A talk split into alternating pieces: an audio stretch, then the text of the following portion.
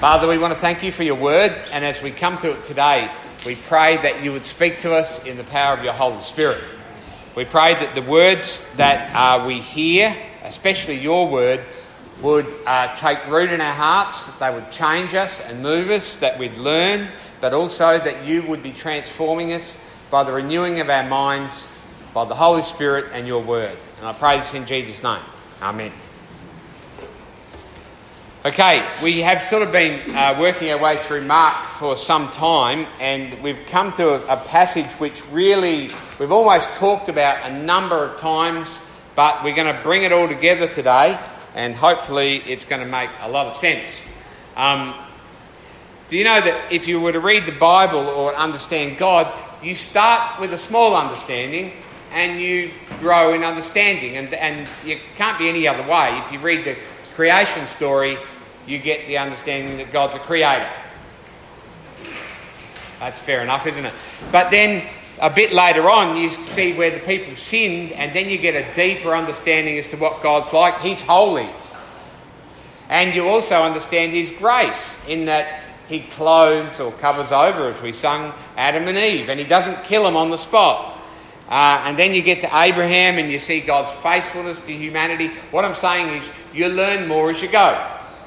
And so God's revelation comes. And what we have in Mark chapter 8 is we have this revelation of God, and suddenly we have a deeper revelation, and it fries the disciples' minds. So we'll... but I think that Mark 8, it's about the middle of the book, but it's also the tilting point, if you know what I mean. If you had a seesaw and the tilting point, and it goes like that, of the whole understanding of what's happened. So I'll talk about that a bit more in a minute, but we're going to start by reading from verse 22 to 30. And they came to Bethsaida, and some people brought a blind man and begged Jesus to touch him. He took the blind man by the hand and led him outside the village. When he had spit on the man's eyes and put his hands on him, Jesus asked him, "Do you see anything?" And he looked up and he said, "I see people. They look like trees walking around." Once more, Jesus put his hands on the man's eyes. Then his eyes were opened, his sight was restored, and he saw everything clearly. Jesus sent him home, saying, "Don't even go into the village." Jesus and his disciples went on to the villages around Caesarea Philippi. On the way, he asked them, "Who do people say I am?" They replied, "Some say John the Baptist, others say Elijah, and still others, one of the prophets." "But what about you?" he asked. "Who do you say I am?" Peter answered, "You are the Messiah." Jesus warned them not to tell anyone about this. Okay, so we start with this story. We are going to go on to the last bit in a while, but he starts with this story of Jesus healing a blind man, and yet it's a different sort of story of healing than what you normally hear, because Jesus kind of half heals him, and then he fully heals him. And now, we've said before in Mark, right throughout Mark, the sign or the miracle that Jesus does often points to teaching. He does a sign which says something. Just a simple one is he feeds 5,000, and he wants them to know that I will feed you, I'm the bread of life. That makes sense, doesn't it? The miracle, it's a pointless miracle if it doesn't mean something. Otherwise, they ate for a day and then they went home and said, "That was a cool trick." Yep. But the miracle points to something that Jesus is. Okay, that's what happens in Mark. It's happened right the way through.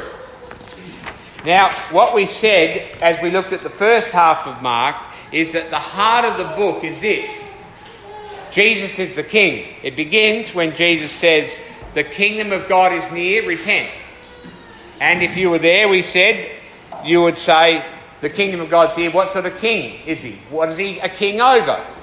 And that's what you get for the first 8 chapters of Mark, is what sort of king he is. He's the king who says, "Follow me," and people follow. He's the king who says, "Get out of him," to a demon, and the demon gets out. He's a king where the devil says, "Why don't you just worship me?" And he says, "No, that's not the word of the Lord." He is a king who says, be healed, and people are healed. He's a king who says, no, this is what the law of God really means. He's a king who says, your sins are forgiven, and they are forgiven.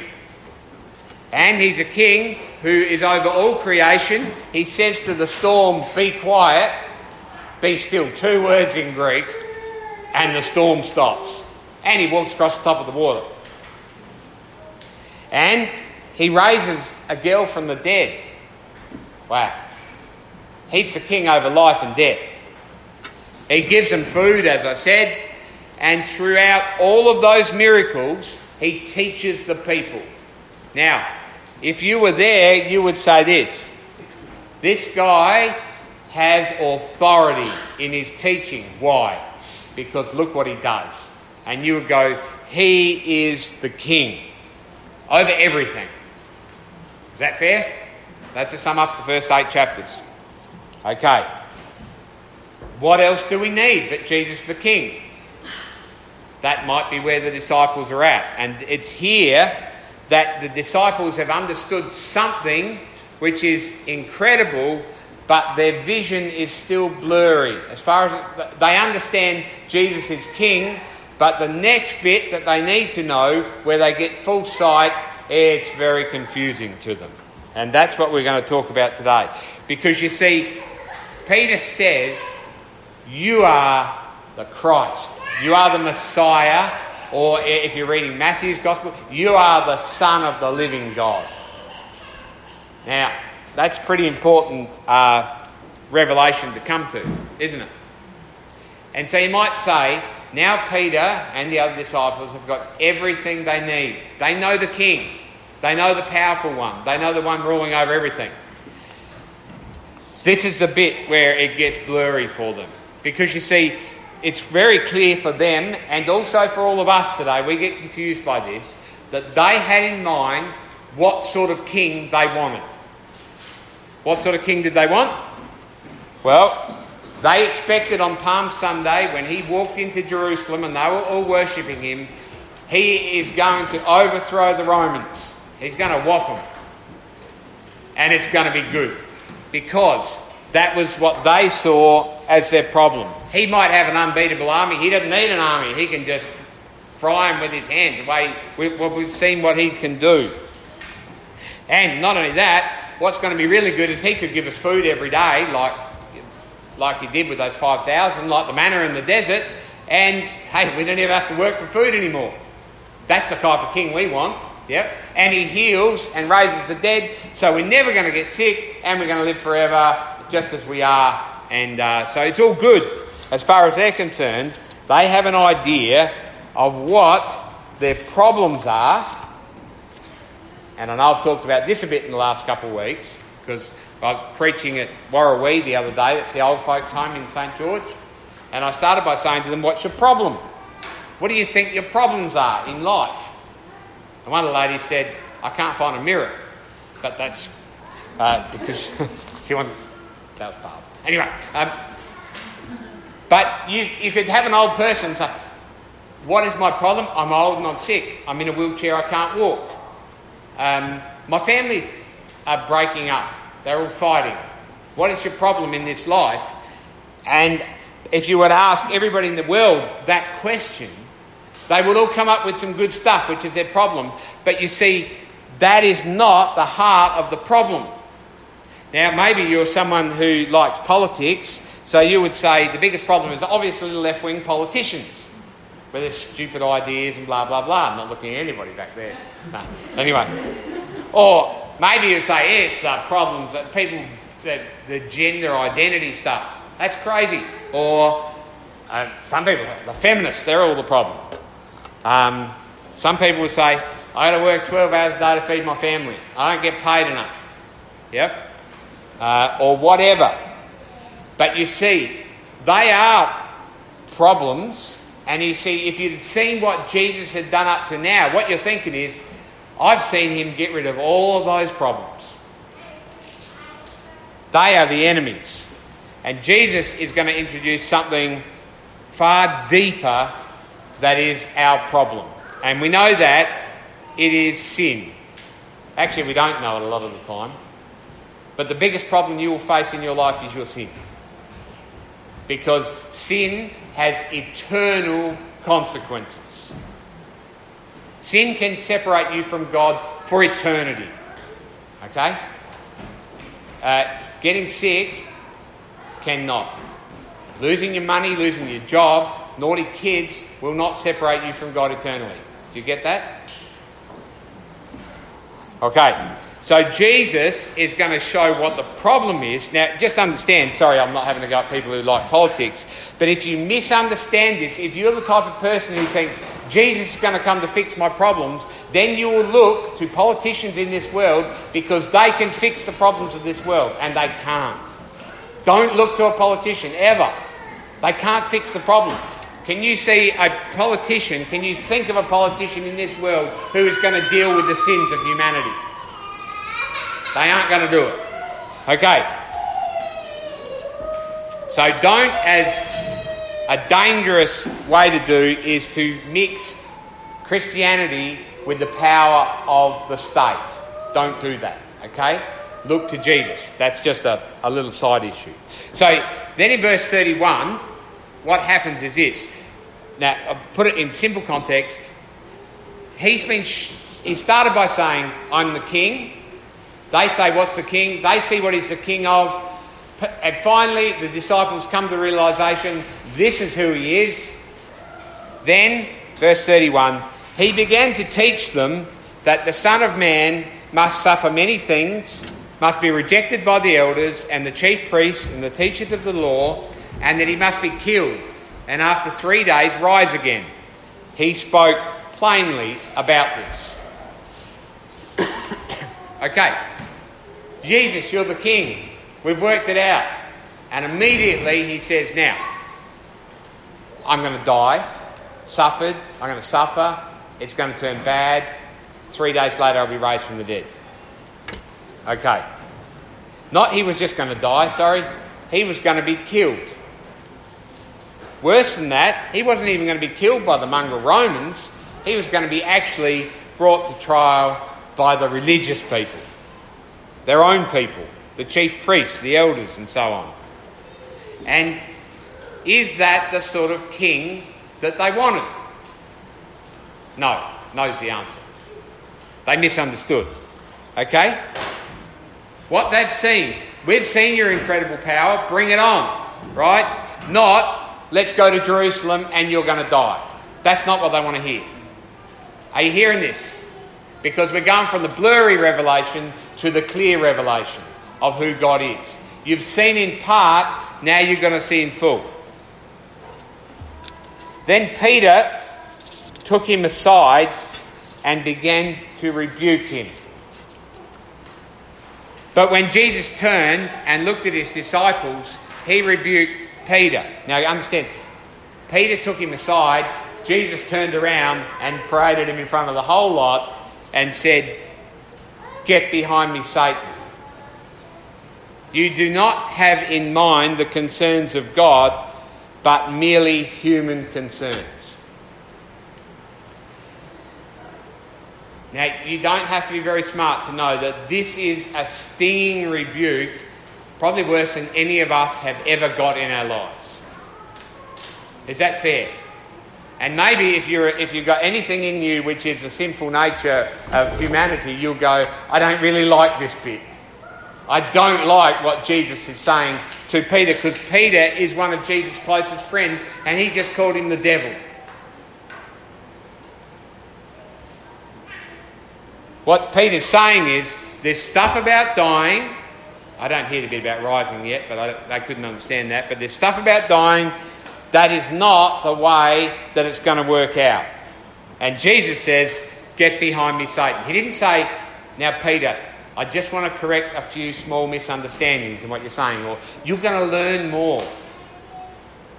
Do you hear the harshness of it? Yeah? Okay. Are you confronted by it? Because you should be.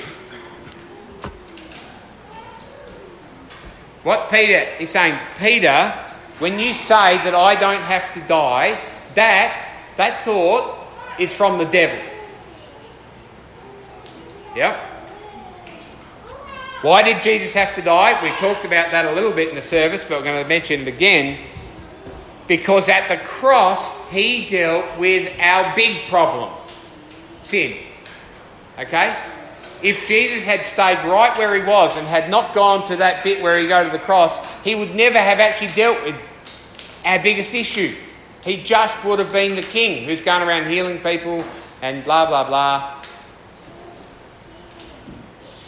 Our sin is the biggest problem. Now, I want to say this. Do you believe that your biggest problem is sin? I mean, I know theologically we go, yeah, I do. Yeah. My biggest problem is sin. I know that. Yeah. Yeah. Do you actually believe it? Because that understanding, together with the fact that Jesus has dealt with all of our sins, will change your life if you know that that is your actual problem. Because otherwise you're going to have a life full of problems and full of worries and full of concerns over all sorts of stuff and not see the heart of the problem, and then you're not going to see that the heart of the problem's been fixed once and for all through Jesus Christ. Do you understand that? It says this, it says that the Son of Man must suffer many things, and it's this Greek word which is dē, which means it is necessary, it is absolutely crucial that the Son of Man must suffer many things and die and be raised from the dead. Can you hear what Jesus is saying? What you're thinking right now, Peter, the way you think I should go is actually so bad that it's of the devil. You've missed the point completely. You need to have your eyes open fully. Okay. What he was going to do at the cross was once and for all going to fix the real problem, the biggest problem. And if you don't think, you know, sometimes we live in a world where people say, what's that guy, I don't want to use the word, Joel Osteen says, 99% of people are basically good. Or you might think, I'm a bit bad, but I've got a good heart. Why do you believe in that, right? You are believing absolute rubbish, okay? Because you want proof of it? Jesus had to die for you. That's proof that you are not mostly good, okay? Jesus dying for you is proof that you are rotten to the core. You need, when the Son of Man, the perfect Son of God, has to die for you, that's deep. You see, what Satan is whispering in Peter's ear, the same as on the night of his temptation, the same as when he took him in the desert, is this. Yeah. Be the Son of God. Do all your miracles. Just don't go to the cross. Just don't go there. You don't need that bit. That's unimportant. You see? And what he's saying to Peter is, this has to happen for you and to fix the problems of the world. And it's at this point, do you know that after this, I counted it, Jesus has healed thousands of people. He's done miracles flat out. After this point, Jesus only does 3 miracles, and one of them's cursing a fig tree and it dies. Okay? Again, the only miracles he does point to something, because you see, Jesus changes where he's going, because they need a second and important revelation of who Jesus is. From now on, it's like the whole book shifts, right? We are going to the cross. And all Jesus teaches is. So in chapter Mark 9, verse 30, it says, then they left this place and passed through Galilee. Jesus did not want anyone to know they were there because he was teaching his disciples. So he's taking his disciples, he's teaching them on his own. He said to them, the Son of Man is going to be delivered into the hands of evil men, and they will kill him. And after 3 days he will rise. But they, the disciples, did not understand what he meant, and they were afraid to ask him about it. That's the end of chapter 9. Sorry, the bit I read was chapter 8. Then at the end of chapter 10, we are going up to Jerusalem, Jesus said, and the Son of Man will be delivered over to the chief priests and the teachers of the law. They will condemn him to death. They will hand him over to the Gentiles, who will mock him and spit on him and flog him and kill him. 3 days later, he'll rise. He's starting to get a bit repetitive. He's kind of finishes every chapter with the same message. Why? Because they have to hear it. And until they understand that, they haven't understood anything. And then you get the Last Supper where he's saying, body of Christ, and he breaks the bread, and this is the blood of the covenant, and so on. In other words, You've got that Jesus is the King. You now need to know that he is the Saviour, who is the suffering servant who has to die for the sins of the world. Until you get that, you will not know who Jesus is. You'll have an understanding which will drive you down dangerous paths. Okay. Now you also need to hear this. If the Son of God died for your sins, he must have died for how many of them? All of them. And if he's died for other, he's not going to die again, is he? So how many of your sins are gone? All of them. Okay, but hang on, but what about if you do something wrong tomorrow, which you will? Is that forgiven already? Yes. Once and for all, what can separate you from the love of God? Nothing. Well, in Christ Jesus, nothing can. Okay. How do we receive that? The Bible says we repent. That means we turn to God and we have faith. We trust in Jesus. And... no, that's it. That's it. Right. Okay. You see, the trouble is that Christians today fall into the same place where the disciples were. And what they want from God and what they want from church is basically the victorious King who's going to give me spoils, who's going to give me good stuff, who's going to heal me when I'm sick, as soon as I get sick, he's going to make my family all happy, he's going to make me rich, I'm going to have endless life, no enemies and peace. Who lives like that? Nobody, okay. What they want is they want the victorious King, but they do not want the cross. They see that their problems are temporary things, not the real issues. They don't see their sin as the heart of the problem. What this means is you can hear of churches who will preach Jesus. They'll preach his power. They'll preach his miracles. They'll preach his good teaching. And you'll think, that sounds good. But they miss the message of the cross and they miss this rebuke. Because understand this, if you have a church who has all of that teaching and does not have the message of the cross, then you have a word to that church which is, "Get behind me, Satan." That's a strong word. Okay. This message holds us. It is crucial. The message of the cross, the message of Christ crucified, that Paul says, I wanted to do nothing while I was with you except preach Christ and him crucified, nothing. Now, if we preach about sin and Jesus all the time, well, we get told, this tears people down. But it doesn't tear people down. It puts them where they really need to be, humble before the living God who has saved them. Can you understand that? That's where we need to be. Not at the centre of all things. God is not on about us and our glory. It's his glory. And we glorify him because of what he's done for us. Can you see that? I really hope you can, because it is of eternal consequence that you see that. At the end of 1 Corinthians 1, in verse 27, you might get up. I'll just read it. Paul's talking about being saved through the message of the cross.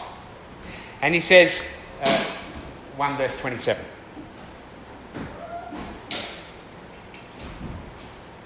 But God chose what is foolish in the world to shame the wise. God chose what is weak in the world to shame the strong. Oh, by the way, he just called Christians foolish and weak. Yep. God chose what is low and despised in the world, even things that are not, to bring to nothing things that are, so that no human being might boast in the presence of God. In other words, it's not about us and what we're doing. And because of him, that's because of God's plan, you are in Christ Jesus, who became for us, this is Jesus, became for us wisdom from God, righteousness and sanctification and redemption. As it is written, the one who boasts, boasts in the Lord. In other words, you want something to show off about. It's what God's done for us and who he is. All right. I hope we're getting this. Jesus is the only one who can save us. And, you know, what? When we get selfish in life, when we get all, to use Rob's word of me, silky, right? When, thanks, Rob. It was 6 years ago and I still remember it. When we think the best thing for me is an easy life and to have a God who's just going to cruise in and fix up all my problems, we need to hear of a Jesus who had to go to the cross and then who would also say of his followers, they too must take up their cross. Because this is of eternal consequences. You know, death, we had Rick's funeral on Friday. Death is, it's horrible, isn't it? Death is horrible. And yet, a hope of the power of God to save after death is truly all we need in this life. Okay? Unless you're going to live forever. Yeah. And it was a great witness to that transforming and saving power, Friday was, of God. When he saves a person is saved. And they are changed. And it's awesome. But you see, if we live our lives with this worldly understanding, this worldly thought of us getting better and everything being peaceful and everything being lovely, we are futile in our thinking, right?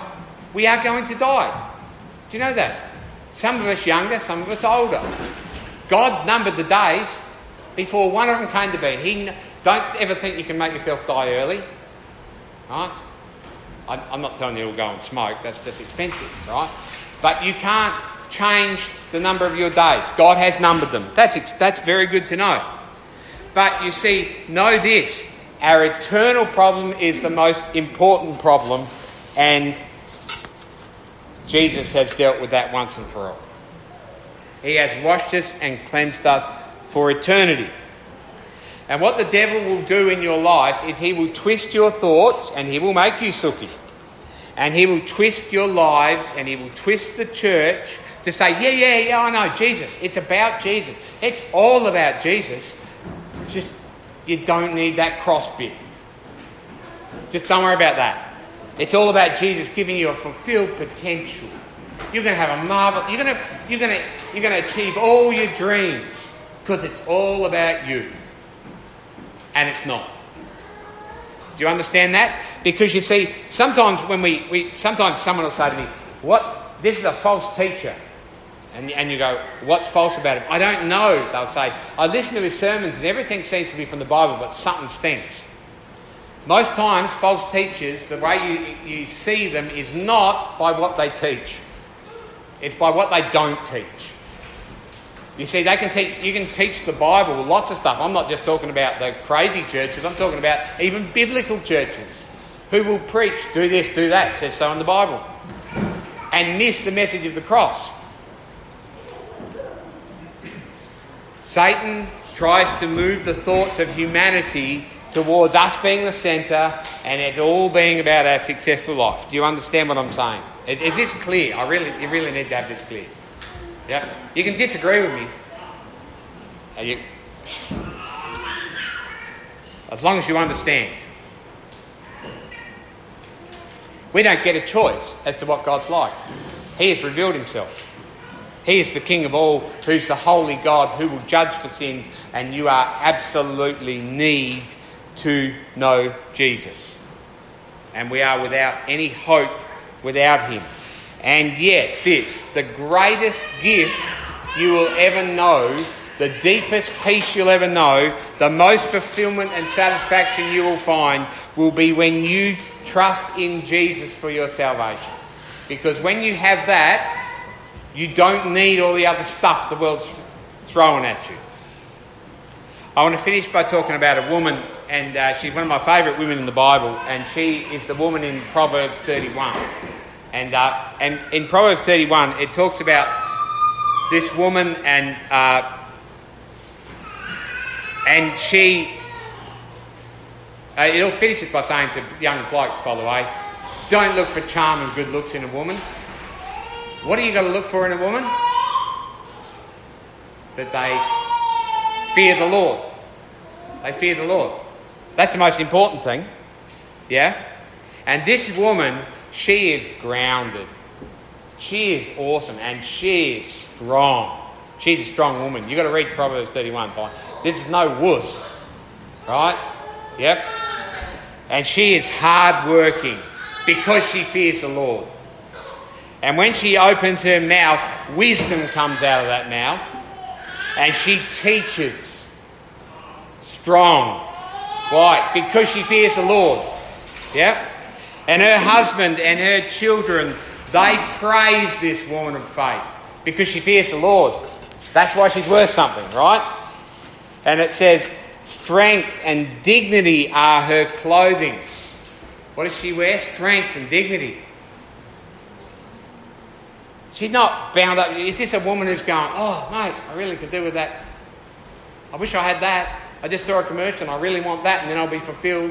And if I just had this. And... No. This is a strong woman. Right? Get away with me with all your worldly glory and your power and success. She fears the Lord. Yeah? And then there's this really cool bit. It says, she laughs at the future. I don't know, find that somewhere. Oh, yeah. Someone just up a bit that. She laughs at the future. We live in a world where people are terrified of the future unless it changes, unless they can do something about it. She looks at a war and she laughs. She hears about family problems. She sees sickness and death even around her. She laughs. She fears the Lord and she trusts God. Can you see that? This is a woman who has quiet confidence and surety and certainty. And because of that, what can affect her? She's awesome. Yep. Where can we get a bit of that? From knowing Jesus is the King? Absolutely. He is the King. And by knowing that Jesus has borne our sins. Once and for all, restored to the Father.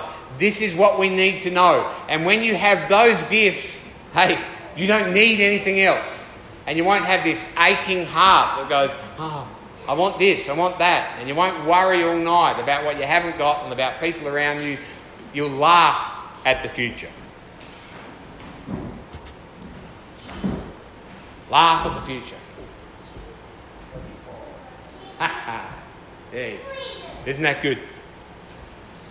Because we've got King who's the Saviour. I'm going to pray. Father, I pray that you would teach us faith, that we might trust in you and that we might desire the riches that you give. We thank you that we can place our lives and our families' lives and all around us in the hands of your Son who has authority over all things, and we thank you that he is ruling and that he has all power and that he's King. But we thank you also, Father, that his strong hands are hands which are nail-pierced. We thank you that he is the Lamb of God who has taken away the sins of the world. We thank you that he's restored us to you.